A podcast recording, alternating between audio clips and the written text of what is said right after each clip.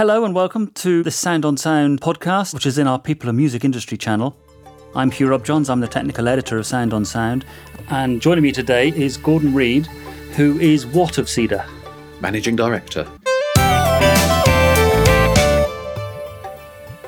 Does Cedar stand for anything? It did in the past. Uh, the, the company was originally formed by the National Sound Archive, uh, which is part of the British Library. Mm-hmm. And the man there who uh, caused it all to happen originally wanted to call the company Digital Audio Restoration, or DAR.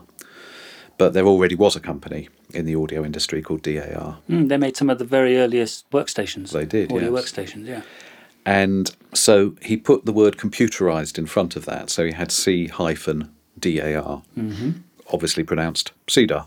Um, so they looked for a word uh, to put the E in so that it could be cedar, and they chose enhanced. So computer enhanced digital audio restoration. Right. One of the first things I did was to point out to the British Library that audio restoration, which is what we did in those days exclusively, is not the same thing as enhancement. Mm-hmm. restoration is by and large is taking away things that you don't want to be there. Yes. And enhancement is adding things in that you think make it sound better. Sure. So it was almost exactly wrong.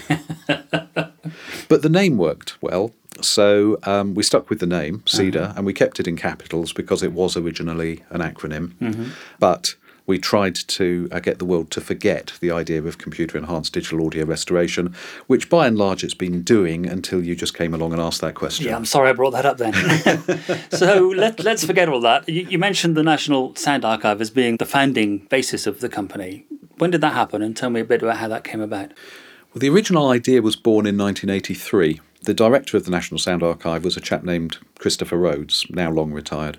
And Christopher was one of these great oddball British eccentrics who had ideas that seemed absolutely wild at the time to sensible people. Uh, many of which were, but some of which weren't. Mm-hmm. And one of his ideas was that with the advent of digital technology, the National Sound Archive could digitize its collection, so take these moulding discs and tapes and copy them onto modern digital media. Because at that time, the idea was being put out there that you only had to copy something onto digital, and the phrase used was perfect sound forever. Mm-hmm. I remember it well. Which, of course, was a great bit of marketing hype, but not true in, in any respect. Um, and Christopher's idea was that whilst copying from these aging analog media, wouldn't it be wonderful if we could get rid of the clicks and the crackle and the hisses and other noises? So he persuaded the um, British Library to create a grant to develop such technology. And the original approach was to Neve Electronics, just down the road from Cambridge, and of course, you know, hugely famous in the industry. Mm-hmm. And the chaps at Neve spent a couple of years looking into the uh, the problem. Uh, the outcome of which was actually the first Neve digital desk, the DTC one, which had a, a button on it which said declick. Right. But that button did nothing because it wasn't even connected to anything. I think if you pressed it down, it may have illuminated, but that was all. And after a couple of years, uh, the chaps at Neve admitted that this wasn't really something that they would be able to see through to a, a successful conclusion. So they recommended that Christopher talk to the engineering department uh, in Cambridge University, uh, a chap named Peter Rayner. Mm-hmm. And Christopher went and saw Peter, and Peter said, Yes, we think we can do this. Uh, the technology is getting to that point, but it won't be a real time solution. You're going to have to load the uh, material onto a computer. Some algorithms of some sort will chunter away, and then at, at an indeterminate time later, a new file will pop out. Mm-hmm. So they developed a prototype system on that basis um, uh, over the course of three years, from 85 to 88, and then showed it on Tomorrow's World. I think we ought to just for the youth out there who may not know what Tomorrow's World was, it was ah. a BBC technology television program. Yes, it, it, was. It was pretty much required watching for teenagers in, in its day. Mm, remember all the demonstrations that never quite worked properly because it was live television. well, well, the Cedar one did work um, because the material had been pre-prepared. Mm-hmm. So there was this maybe 10 second clip of a, of a 78 which had been snapped in half going click thump, click thump, click thump, click thump. And the recording that had been made of the restoration, which didn't. Mm-hmm. And this stirred up a hornet's nest, at which point, both the British Library and Cambridge University realised that they weren't set up to form a company to either provide the service or further develop the, the technology. So they went out into uh, the jobs marketplace to look for someone with um, some technical background, some commercial experience, and, and some musical background as well, and singularly failed to find anybody suitable until, quite by chance, I bumped into this chap, Christopher Roads, and we got talking about it. And I do have a scientific background, and I had, by that point, some commercial experience, and of course, a lot of musical background. So he offered me the opportunity to form the company and develop it. And as we sit here, that was 33 years and four days ago. well, happy birthday. Well, actually, no, the conversation was longer than that. It was, it was a couple of months before then, but it's 33 years and four days since we actually opened the doors to the company that, called Cedar Cedar, Audio. yeah. And um, we, we had a room considerably smaller than your, your sort of your family lounge, and just the two of us in there, and uh, then started looking for staff. So was the startup funded by the National Archive, or did you have to raise money to get the company going, or how Um, did that work? What happened was that the uh, British Library um, formed a joint venture company with Cable and Wireless, the telecommunications giant, which was very visible in the UK at that time, much less so now. And they put in a really small amount of money just to establish Cedar. So we had to find a way to uh, generate some revenue so that Cedar could continue to exist until we could actually release a Cedar product. And the way we did that was to use the prototype systems, even as we were developing them on a sort of day to day basis, to undertake bureau work for record companies. And we cleaned up some quite significant selections for companies like CBS and Denon Columbia. And that enabled us to earn enough money over the course of 18 months to get to the point where we could offer the first Cedar system for sale. Right. And in fact, the deposits for the first two Cedar systems, which were in June 90, came in literally on the day that we would have gone into the red for the first time. Oh wow. So we'd been eking out the funds to the point where we could sell the first systems. And they went to um, studios in Paris and Brussels called DigiPro Okay. who were fantastic people. They were really far-sighted, and they saw the uh, the commercial benefit of audio restoration almost before anybody else did. There was a real desire to hear recordings without the hiss, without the clicks, without the crackle. Yes. And they were a mastering studio, they weren't a record company, and they did thousands, tens of thousands even, of restored recordings for all manner of people. So they were much better and faster and more you know, professional at that side of things, and it freed us up to put all of our efforts into development rather than having to do processing ourselves to eke out the funds. And was this first commercial system still an offline process? Uh, no, we were always very keen on the idea of real time processing. I used to do seminars and try to explain to people the difference. Imagine you're sitting in front of your DAW today and you want to EQ the vocalist. Imagine setting up an EQ, uh, boosting a little bit at 2K, rolling off a little bit at you know, below 200 or, or whatever, and then having to wait until the following morning to hear the result to see if you like it. Mm-hmm. And then, oh, I've rolled it off a bit too much. So backing that off a bit and having to wait till tea time to see if you backed it off by the right amount. Yeah. So we wanted the first Cedar systems to be real time. And when we supplied those first two to DigiPro, dehissing was real time. The declick and decrackle, they weren't quite finished. The real time versions of those weren't quite finished. And it wasn't until we supplied the third system, which was a few weeks later, to um, BMG Studios in New York, that all three processors were completely real time. Right. And again, people have to realize that real time in those days meant one process running in real time. So you did a real time pass to get rid of the clicks. You then did another real time pass to get rid of the crackle, and then you did another real time pass to diminish the hiss. Yep.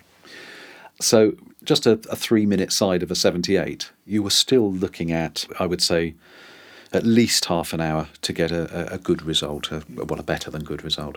Whereas an offline system would have taken you maybe two or three days because Right. you'd have to have run all of these processes overnight and then Yes, come and back come and back, the next yes. one overnight and so on.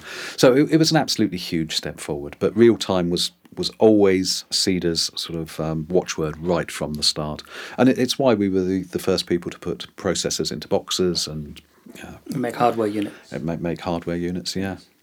We always kept ourselves at the forefront of signal processor development, and our links through the university made that easier than it might otherwise have been. So we adopted what in those days were lightning fast floating point processors before anybody else. Um, by today's standards, they, they crawled. Mm, Of course. Um, we're talking 25 megaflops, which in those days was mind boggling. And nowadays, I don't think you could buy anything That's slow. that slow. yeah. So you, you built these first three units, all computer based, but in real time. Uh, yeah. Where did it go from there? Uh, well, more of them. We're talking about DOS based computers. This was a number of years before even the earliest version of Windows. Yes. And DOS only supported one application at a time. So if declicking was an application, that's what you could run. There was no way you could then launch your decrackler at the same time. So for about four years, that was the main limitation on the computer processing. But we were developing algorithms much faster than the computers were developing. So in a way, the the PC based side of things was held back by the technology of the time. Mm-hmm.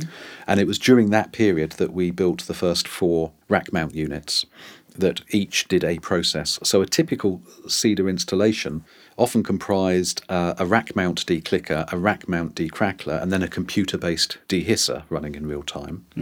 The signal being cascaded through them in real time. Yes. So one would walk into a studio and there would be literally a rack of Cedar equipment. Again, you know, it, it's stuff that today you can do on your iPad, let alone a powerful computer. Yeah. Um, but in those days, it was absolutely radical. And some of them are still in use in that form. I remember reviewing some of that early Cedar hardware. And the thing that struck me about it at the time was how simple and elegant the user interfaces were. Despite the complexity of the process, it wasn't a complicated thing to set up and adjust and optimize. Yeah, it's a tricky one, that. It's a double edged sword. I fall firmly in the camp that products should be simple to use, or, or rather, they should be simple to obtain excellent results. Mm-hmm. Things can be simple to use and rubbish. True, yes. But the trick is to create something that is simple to use and has a very wide sweet spot as mm. well. Mm-hmm. There, there's been software over the years where 8 works perfectly on some parameter. 8.1 you can hear the artifacts, 7.9 you can hear the artifacts, and you have to spend forever finding 8. yes. And what we wanted was a process that, if I use the same analogy, 8 might be the centre of the sweet spot, but anywhere between 4 and 12 was absolutely fine. so it was a co development of the algorithms, because algorithms with a very wide sweet spot are much harder to develop than algorithms with a, a narrow one, and elegant uh, user interface design. The reason it's a double edged sword is because there were numerous occasions in those early years where people would come to us at trade shows and seminars, conferences, and so on, and say, How can it be so expensive when it's so simple? I might have said that in some of my reviews, actually. Yeah. they were expensive boxes in the day, Yeah, they were. but they were unique, so They- nothing they- else could do it. So the, the four boxes um, sold for, I think it was 9,000 for the azimuth corrector, 10,000 for the declicker, and 12 for uh, each of the, the dehisser and the decrackler. So if my mental arithmetic still works, that's £43,000 for the set, which is a lot of money today. It was a huge amount of money back then. But the idea of being able to cascade a signal through these and clean up all the major flaws in something that you wanted to re release as you copied it from the master tape to the new digital medium was absolutely radical at the time. Uh, Yeah. So many people came up to me and told me that real time audio restoration was impossible and that we were performing some kind of nasty and clever trick. But when you add in the concept of people's salaries, compared to you know, spending these days and days per track, just, just doing it in the transfer, you, know, you could save £100,000, £200,000 worth of salaries per year Yes. uh, with these £43,000 worth of boxes. Um, so they actually paid for themselves very quickly. Where did you find your brains to develop these algorithms? You- When you mentioned that it, it started off in the University of Cambridge, but moving forward from that, you obviously had to build a team of very cutting edge software developers. So, how did you go about finding those? Well, our two top people came from the university. not just um, Professor Rayner, who's now retired, and uh, that first employee that we had, um, who, when I said, but there was the two of us in the room, uh, a chap named uh, Professor Simon Godsill, and both of those are still directors of CEDAR. Okay. Um, and two of Simon's colleagues in those early days um, and Peter's proteges joined us as the, the top people on the engineering side. Right. And so they provided the what you've, I think you just called sort of the real brains behind it. And then it's a question of, as you say, staffing up with really good, high quality developers. So once you've developed the algorithm, uh, the job is to implement it elegantly. And in those days, the computer power didn't exist to be careless with it. You, know, you needed every processing cycle. So we looked for people with really good understanding of the job, of the processes involved. And that's what we did. We kept our eyes open for people who clearly had talent and that we could then train to be excellent. And a number of our people have gone on to um, you know, significant roles elsewhere. But having said that, average length of service um, of employment within CEDAR is currently sitting at something like 16, 17 years. so we don't turn over employees rapidly, and we build up a, you know, a huge well of understanding and of talent within the building. Sure. The downside of that is that you need to employ new people to bring in fresh ideas. Of course. So a steady but relatively low level of new employees supplementing people who've been around for you know nearly two decades and absolutely know what they're doing. And that's worked for us. I'm not sure it would work for every company, but it's certainly been successful for us. So CEDAR has a an international reputation, but presumably it's actually a very small company. That, in terms of physical bodies in the building here, I, I imagine there aren't that many. Yes, that's true. Um, we're a small company that's worked very hard to create products that are worthy of the reputation. And if you do the job very well, and if you look after the customer equally well on the rare occasions that somebody needs some support, um, then you develop a, a good reputation. So these algorithms, obviously, it's not a static thing. Technology evolves, ideas evolve. So presumably, the declicker and the debuzzers and all the rest of them that you're running today are quite different beasts from the originals, or are they still very closely related? Some of them are related, others much less so. Um, things have moved ahead uh, hugely, and in the last few years um, at an increasing pace because the adoption of machine learning and AI is pushing these technologies forward at an ever increasing rate. Right. In fact, as far as I'm aware, we were the first people to use machine learning in an audio product, in a pro audio product. Okay. We talked about AI in the manual for the first DC1 declicker in 1992. But the first product which really used machine learning in, in a way that I would consider really using it was the DH1 dehisser. And again, I've got to give you a bit of history to explain why. Uh, Back in the 90s, it was considered that the only way to remove the hiss from a recording without creating unmentionable artifacts immediately was to use a process called spectral subtraction, which required that the user find a quiet bit of the material and take a noise fingerprint. Mm-hmm. Mm-hmm. And then you developed an algorithm that used that fingerprint to reduce the noise, hopefully avoiding the artifacts. But we thought there had to be a better way of doing this. And that the driving force behind it was the realization that the fingerprint is only accurate at the moment it's taken. Noise, by its very definition, is changing all the mm-hmm, time, it's random. So the fingerprint is accurate at the moment it's taken, but it's inaccurate the whole of the rest of the material. And what we wanted to develop was something that could take the idea of a fingerprint but update its noise estimate as the wanted material was running. And we developed a very early machine learning algorithm that could make a really surprisingly accurate estimate of the noise content of the material without a fingerprint. You didn't even need to start with a fingerprint.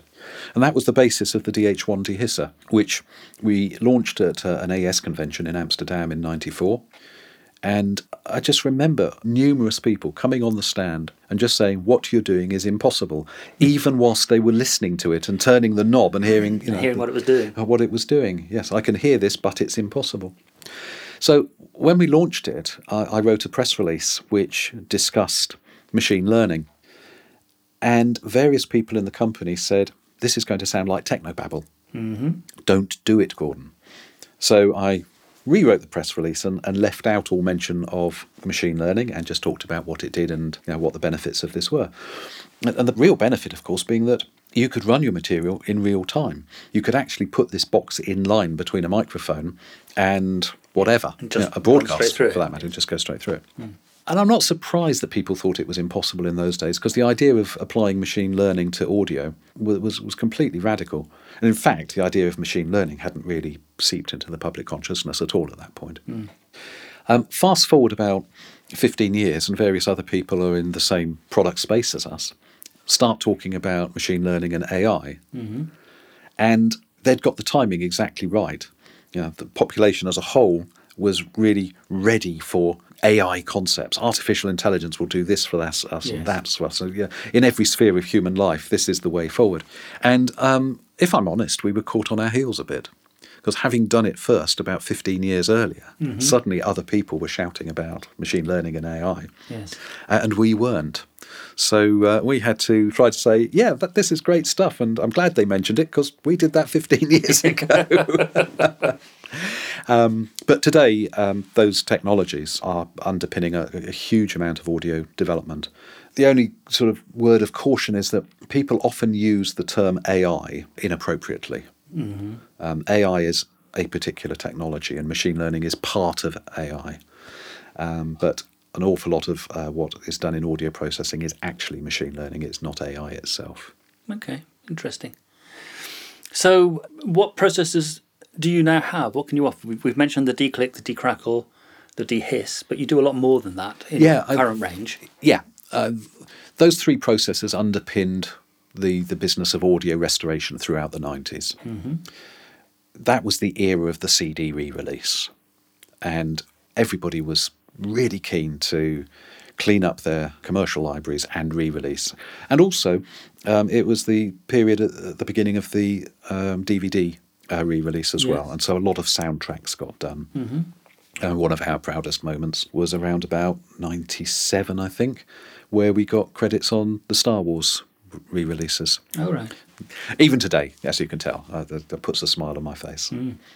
But we realised around about that time that this was a, a moment in time. That if we stayed in the uh, restoration and, and remastering field, eventually we would be in a, a business that no longer existed, or, or at least existed on a, On a very small much, scale. much smaller scale. Yes. So we looked around and said to ourselves, where can our skills be next applied, where it's really going to be needed? Mm-hmm. And we identified post production. Right. So up to that point, there had been virtually no cleanup in post production using the kind of digital tools that we were developing This is for cleaning up dialogue. for mainly. cleaning up dialogue. Yeah, Yeah. And in fact, the the, the bulk of um, cleanup in post was still done with gates, downward expanders, um, and some boxes developed by Dolby, Yes, I remember them. Yes. little orange box, and that was sort of the, the limit of the sophistication in post. So CD mastering and, and DVD um, pre-mastering had taken a step forward that post hadn't. So one of our chaps flew over to meet a whole bunch of um, post-production studios in Canada, as it happened, in Toronto Right. who, who'd come to us and said, We're moving all of our studios over to digital post production, primarily in Pro Tools, and we need a tool uh, to replace our, our Dolby and other processors. So we talked to them, and rather than giving them what they asked for, we gave them what they needed. and we, we developed a, a box called the DNS 1000, where DNS um, stands for dialogue noise suppression. Completely different algorithm from anything we'd done before. A new development for a new job in a new field of activity. This wasn't progressing on from the hiss remover then. No, Entirely different approach. yes, Okay. yes. The, the, the problem with dehissers, even at the time we're talking about when this was being developed, which is around about 98, 99, was that uh, firstly they're designed for musical content. Right. Yeah, the, the algorithms, the spectral subtraction algorithms are much more effective at mild dehissing of musical content than they are at removing background noise for dialogue. Right. It needed a much, much more tolerant algorithm. Um, and it needed a completely different way of controlling it as well. we needed a, a control surface that felt comfortable to uh, the potential end user. And Dolby had kind of pointed the way with the idea of multiple sliders controlling Yes. frequency ranges. But we also needed something that was much more um, surgical in its removal of the hiss.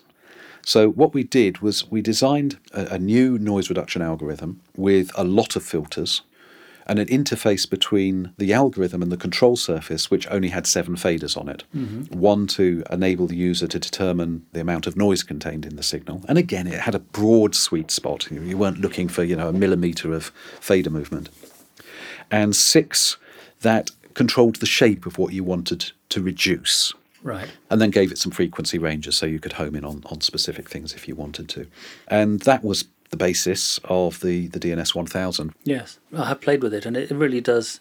I suppose revolutionise isn't isn't too strong a word. It revolutionised the ability to clean up dialogue compared to what came before. I think so. The one thing that Cedar did that really did revolutionise audio work was retouch, in my view, uh, which we haven't mentioned yet. Tell me all about retouch. Yeah, Retouch came along two years later. And again, that was something that came out of a development that we were thinking about something else. Right. Just as um, the idea of um, a fingerprint less dehisser came from the idea of modifying existing algorithms to track the noise, Retouch actually came about out of a desire to perform better declicking. Oh. Because what we noticed was that clicks don't always occupy the entire frequency spectrum. And if you can avoid processing the bits that don't contain the click, you have a, a far better chance of a uh, inaudible restoration. So what we were thinking about was developing something that was effectively a spectral declicker. Right. Yeah, all declickers work on the basis of the click starts here and it ends there. Cut out that piece of signal and then use what came before and what comes afterwards to interpolate what existed in the middle before the click existed. Right. And we thought, wouldn't it be cool if we could say the click started here in time and ended there in time, but also extended from this frequency at the bottom mm-hmm. to this frequency at the top? Right. and leave out from the processing anything that was outside of that window. And the way to do that was to represent the click on a spectrogram. And then we noticed, of course, that what we were doing here was effectively selecting a spectral region Yes. And saying, we are going to do something in this region. Yes.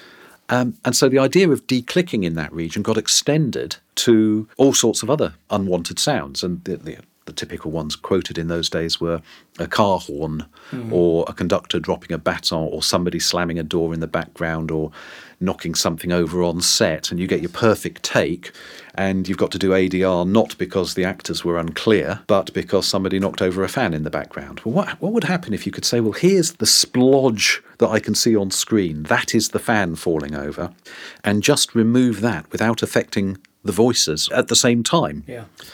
Um, so that was the birth of Retouch. And once we'd had the idea, the development actually didn't take very long. It, it was one of those ideas which is blindingly obvious once somebody has thought of it. And lots of companies saw what we'd done and went, oh, yeah, we can do that. It's the kind of thing that really competent companies could do. Right. But we patented it. Good. And we still hold the patents to um, spectral editing. Do you, have you patented all of your algorithms, or is, it, is that unusual? It's unusual. You you have to make a decision with patenting because it, it's expensive, and it tells your competitors exactly how you do what you do. Mm-hmm. And often, um, industrial secrecy is a better way forward. Right. Just just don't tell people what you're doing, and let them try and work it out for themselves. In fact, I have to give a lot of the credit to that to a chap named Joe Bull, who at the time was the managing director of SADiE, and the first implementation of Retouch came out on SADiE. Yes, it was a dedicated plugin, Yeah. effectively. And uh, it was his um, enthusiasm with the idea of patenting it that caused us to, to rethink the industrial secrecy idea. Right. Because it was exactly the right thing to do. It was a radical new technology. As I say, pretty obvious once somebody's come up with the idea. Mm-hmm. So it was always going to become a, a mainstay of how we handle audio. I mean, nowadays we meet younger engineers who've they've never encountered audio where spectral editing wasn't possible. Yeah, absolutely. And the idea that somebody had to invent it and that invention was only 20 years ago mm. comes as a huge surprise. Mm. So where do we go from here? What came after Retouch? Um, There were lots of developments um, in the DNS side of things. The DNS 1000 was replaced. Um, a large part of the, the driving force behind that was actually the so-called ROHS regulations that came in, R-O-H-S, which Yes. people pronounce Roche for reasons which uh, escape me. Um, but we had to uh, redesign the unit anyway um, because we couldn't use various components and we couldn't use lead solder and all that kind of thing. Yeah. Um, so we took the opportunity to devise two new DNSs. And um, the big development there was the addition of machine learning to the DNS concept. Right. So just as we'd done it with spectral subtraction, um, we realized that we could create a DNS that determined for itself in a much more intelligent fashion the nature of the noise that one was trying to remove. And then one could go one of two ways. Either say, we're going to give you a, a control surface that enables you to manipulate that noise estimation and decide how you're going to re- reduce the noise. Mm-hmm. Or one that says, we're not going to give you access to the noise estimate. It's pretty damn good, leave it alone. Mm-hmm. And we're going to give you a very simple control surface that just enables you to determine the amount of attenuation of that noise and maybe bias it slightly towards higher or lower frequencies. Right. And we didn't have to make a choice between the two. We realized we could develop products that did both. So nowadays you have um, a product like the DNS 8D, which is the former. It does a you know, fantastic estimation of the noise with, with no a priori knowledge at all, but gives you um, the ability to, to burrow in and change the noise estimate and determine quite accurately the colour of the, the noise reduction you want to perform. And w- we designed it primarily for live broadcasting. Right. We thought this is a, a really good design for in studio use. But it, it's gone much, much wider than that. And it's used live for things like um, sporting events, conferences, political rallies, would you believe? Things of that sort. And then there's a second product called the DNS2, which we thought was ideal for location sound, which is of the, the second sort. Here's your noisy signal. It determines the noise and it enables you to determine how much of it you remove. Yeah. And on location, you don't have time to set up complex noise reduction. We'd imagined that this would be used for um, for dailies more than anything else. Yeah. so somebody does a shoot, they record both the raw audio and something through the DNS2, just so that the, the location sound engineer can say, yep, this is going to clean up in post perfectly well. Yeah. That's a take, that's a wrap. Thanks very much. Go home and have a beer. But what we found was that um, budget productions with minimal post, they would use the DNS2 processed audio, and it was fine. Yeah. Um, live to air, of course, that suddenly became a, a big thing. You know, you're interviewing somebody in a noisy environment and going live to air through a DNS2. So that, if I can go sideways again, that puts another huge constraint on the algorithm, which is if you are going live to air, you can't have strange, nasty, funny things happening. Mm-hmm. We're back to this whole idea of a, a wide sweet spot again. If the nature of the environment changes, you can't go from good processing to something riddled with artifacts or dropouts or, or, or whatever. Mm, yes. So, two different approaches for using the same underlying technology. And, and that's all happened from 2002 to the 2012 was when we launched the DNS 8 Live. Mm-hmm. And then 2016 was the DNS 2, which was the one that doesn't give you all of the control. Yeah. On the, the retouch side, we've just kept adding the tools to retouch as we've thought of useful tools. But what we've been looking to do throughout all of that period is to come up with more new ideas that really increase the value of processing audio in that environment. Right. I think the ones that we're most proud of are both ML and AI based. The ML side of it is what we call match. So let's say you've got a drum kit, you've recorded all your mics off the drum kit, mm-hmm. and you want to EQ your snare top mic, but it is just covered in spill from the hi hat. Right. So maybe you just want to make the snare brighter, and suddenly you're just being killed by hi hat. Yes. So we thought, is there a way that we can remove the hi hats without damaging the snare so that you can then mix them independently? And we realised that Retouch was the right vehicle for this. And what you can do nowadays is mark one of these hi hat hits mm-hmm. in the spill, and Retouch itself will just go away and identify all of the others. Right. It's a perfect application for machine learning. Mm-hmm. Here's one, Mr. Algorithm. Learn it, go away and find all of the others. Yeah. You might have thousands of hi hat hits. Sure. And if you had to retouch them out individually, it could be done. It's going to take a lot of time. take a long time, And, yes. and, and of course, that's what people have been doing up to this point. Sure. So we developed Match, and you can see it happen. It, it takes a split second, and just all of your hi hats on that snare track just go bum, bum, bum, bum, bum, bum, bum, right through the whole track. Mm-hmm. Then what to do with them? Because you don't want to have to go into each of them individually. So what we did was we came up with a tool which we called Repair. And perhaps we were trying to be a little bit too clever because repair is an incredibly generic word, mm-hmm. but it's got AI in the middle of it. Okay. So it was sort of REP and then capital AI lowercase r. And that's actually an AI process where the, the system is looking at this identified hi hat spill mm-hmm. And saying this bit of what's identified is genuinely the hi hat, this bit is perhaps overlapping with the, the actual snare. Right. I, I want to modify the process so that it gets rid of what I don't want but retains everything of what I do want. Mm-hmm. And the two together just work absolutely brilliantly. So uh, that's just yet another example. I mean, there, there are still all of the, the restoration processes being developed as well. Uh, you know, declicking now is better than it was 10 years ago, 20 years ago, 30 years ago. So is decrackling, dehissing, debuzzing. Yes. We, we're doing some interesting work actually at the moment in the area of removing buzz and hum.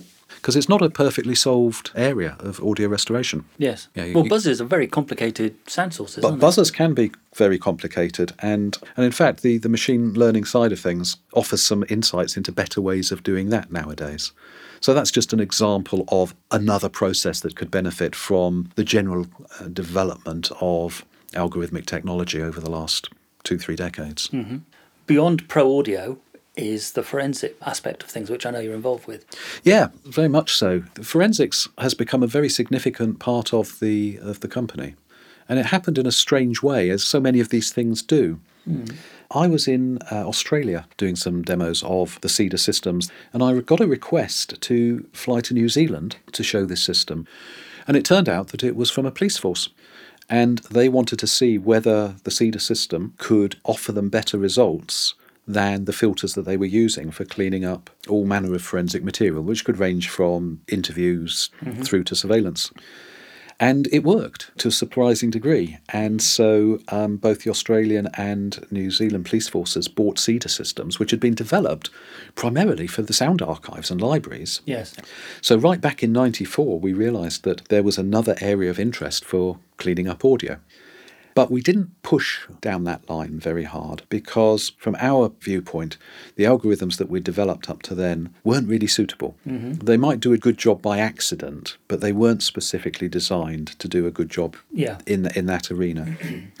and the difference lies in the two words intelligibility and listenability. Mm-hmm. When you're cleaning up for whether it's CD, DVD, film soundtrack, broadcast, or whatever, you're trying to increase the listenability. Right. You want things to sound nicer. Mm-hmm. So you develop algorithms that remove the problems whilst retaining the original tone and feel and everything to do with the, wanted signal. Yeah. In the forensics and security arenas, you don't really care about listenability. What you want is intelligibility. You want to understand what's being said. Hmm. So you can design completely different types of filters Right.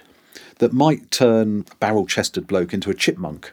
But in the forensic community, it doesn't matter if you make the voice sound squeaky if you can now hear what's being said. Yes. So the algorithms are quite, quite different. We had to wait actually about six or seven years until computer technology provided us with the processing power that we needed to implement the algorithms that we'd designed. But in 2003, we launched our first dedicated CEDAR forensic system, which was now based on Windows, so you could run lots of channels simultaneously, lots of processors simultaneously uh, and try to hear what was being said in real time, as well as cleaning up back in the forensic laboratory. And um, it was so successful that within a year, we actually created sort of an in house division that we called CEDAR Forensic and employed a forensic specialist Right. who spends a lot of time supporting law enforcement and security agencies and so forth all, all around the world. And are there any crossovers from the technology that you develop for the forensic side of things that can then use in pro audio? It's a very good time to ask me that question. Right. because although there have been a number of examples in the past, there's a really big one today, which is that in 2008 we asked ourselves yet again what's happening out there. What should we know about? What should we p- potentially be involved with? And the technology that we alighted upon was a, a fledgling technology called blind source separation. It's a good phrase, means nothing at all. Does it not? ah, okay. Blind source separation is where you have a mixed signal that's come from multiple directions Right. and you can separate out the individual sources. Okay. And the most obvious application for the general population for that is what's called the cocktail party problem. As we get older, we become less and less able to discriminate individual sources in a noisy environment. Right. And a lot of what people refer to as deafness isn't actually the inability to hear, it's the inability to discriminate. Yes. After 40, almost everybody starts developing the cocktail party problem to a greater or lesser degree. So, blind source separation seemed like a, a very good um, vehicle for looking at hearing assistance. And we started a research project to develop a, a blind source separation prototype. Um, as a consequence, we formed a whole new company, a spin off company called AudioTelligence Right. to further develop this blind source separation technology. Because what we realized was that if it could be used for hearing assistance, your marketplace is hundreds of millions. Yes. And we don't have the skills in CEDAR to address a customer base of hundreds of millions of people. So we had to create a new company and find people who had experience in this yeah, very large commerce, Yes. tech commerce, which is what we did. And they continued to develop the, the blind source separation technology and recently announced some products in that arena um, for, for hearing assistance. Um, but CEDAR retained the opportunity to use this BSS technology in the forensic and surveillance arenas. Right. So there's a real sort of complementary set of skills in the, in the, the two sister companies. And last year we- we announced a product called Isolate, which is um, based on a tiny little mic array, sort of smaller than a beer mat, that you can just place on the table, and that will capture the sound in a sort of 360 degree sphere. And the software enables you to say, I want to listen to that direction and that direction and that direction and hear, let's say, a conversation going on between two or three people out of, uh, you know, a hugely noisy environment where Yes. just a one or two mic recording uh, wouldn't enable you to do so. So it does rely on, on a directional microphone as the source then? No, it relies upon a mic array, Right. which is a um, very different thing from a directional microphone. Absolutely. Yes, I see what you mean. Yeah, a directional mic enables you to point at a at a wanted source. What isolate enables you to do is separate all of the sources in the sound field Yes. without any a priori knowledge of where they are. Where they are. So you have to be able to see your target with a directional mic and say, you know, I'm pointing at him or pointing at her. With isolate, you don't, Right. and of course that's where its covert and forensic uh, opportunities lie. Yes. So we announced Isolate um, about the middle of last year, and obviously a number of uh, people in that arena contacted us, and you know, that's that's ongoing business. But we were also somewhat surprised, but very pleased to be contacted by a number of broadcasters, mm-hmm. Because of course exactly the same problem lies in interviewing. And the idea of being able to put a single microphone down, whether it's you know, people on a podium or around a table or, or whatever it is, and effectively point the software hmm. at each of those people mm-hmm. and be able to record each of those tracks individually and then mix them or do whatever it, you want to with them seemed very appealing. And of course it is, mm-hmm. because all of the stuff that's not being pointed at doesn't reach the recording. Yes. So it's quite different from noise reduction, where you have noise in an existing signal and you want to remove it. Yes. You're stopping the noise stopping actually getting in. getting to the signal in the first place. Yeah. So there was a perfect example of, of what you just asked about a forensic technology mm. crossing over to a, a commercial one. And what's actually happened there is, is, is we started thinking of it as a commercial technology mm-hmm. and in the, the hearing assistance. Then we realised that it had these great opportunities for doing good in the forensic arena. And um, when we launched that, uh, we were then approached by the commercial arena again to say we can see uses for this. Yes. Interesting. So how many microphones do you need in an array to give you the resolution that you need? The minimum sensible number is four. The ideal at the moment is eight. And our, our mic array um, has eight microphones. So where's CEDAR going from here? Obviously, you can't tell me all your secret new algorithmic developments, but is there plenty to keep you busy? Well, I think where we're going from here is to the pub with you, Hugh. That sounds like a good plan. But before that, is there plenty to keep you busy? Lots of lines of, uh, of investigation to pursue. There are so many opportunities. I, I, I actually think that we have more opportunities today than we've ever had before. There's so much we can do. Um, technologically and in the way that we can deliver products to people. Um, uh, it- it's a really, really exciting time. There'll be a lot of product launches, some of which will contain really innovative technology, uh, many of which won't. There'll be better versions of what's come before, or Right. maybe not better of what has come before, but better ways of doing what you did before would be a better way of putting it. Okay, yeah, no, I see that. Um, yeah, there's so much to be done and so much that's exciting. Good. Excellent. Well, it's been lovely talking to you. Thank you for spending your time with me today. Oh, my pleasure. And um, Gordon Reid, thank you. Let's go to the pub. What a very fine idea that is. Thank you for listening. Please check out the show notes page for this episode, where you'll find further information along with web links and details of all the other episodes. And lastly, please check out the soundonsound.com forward slash podcast website page to explore what's available on all our other channels.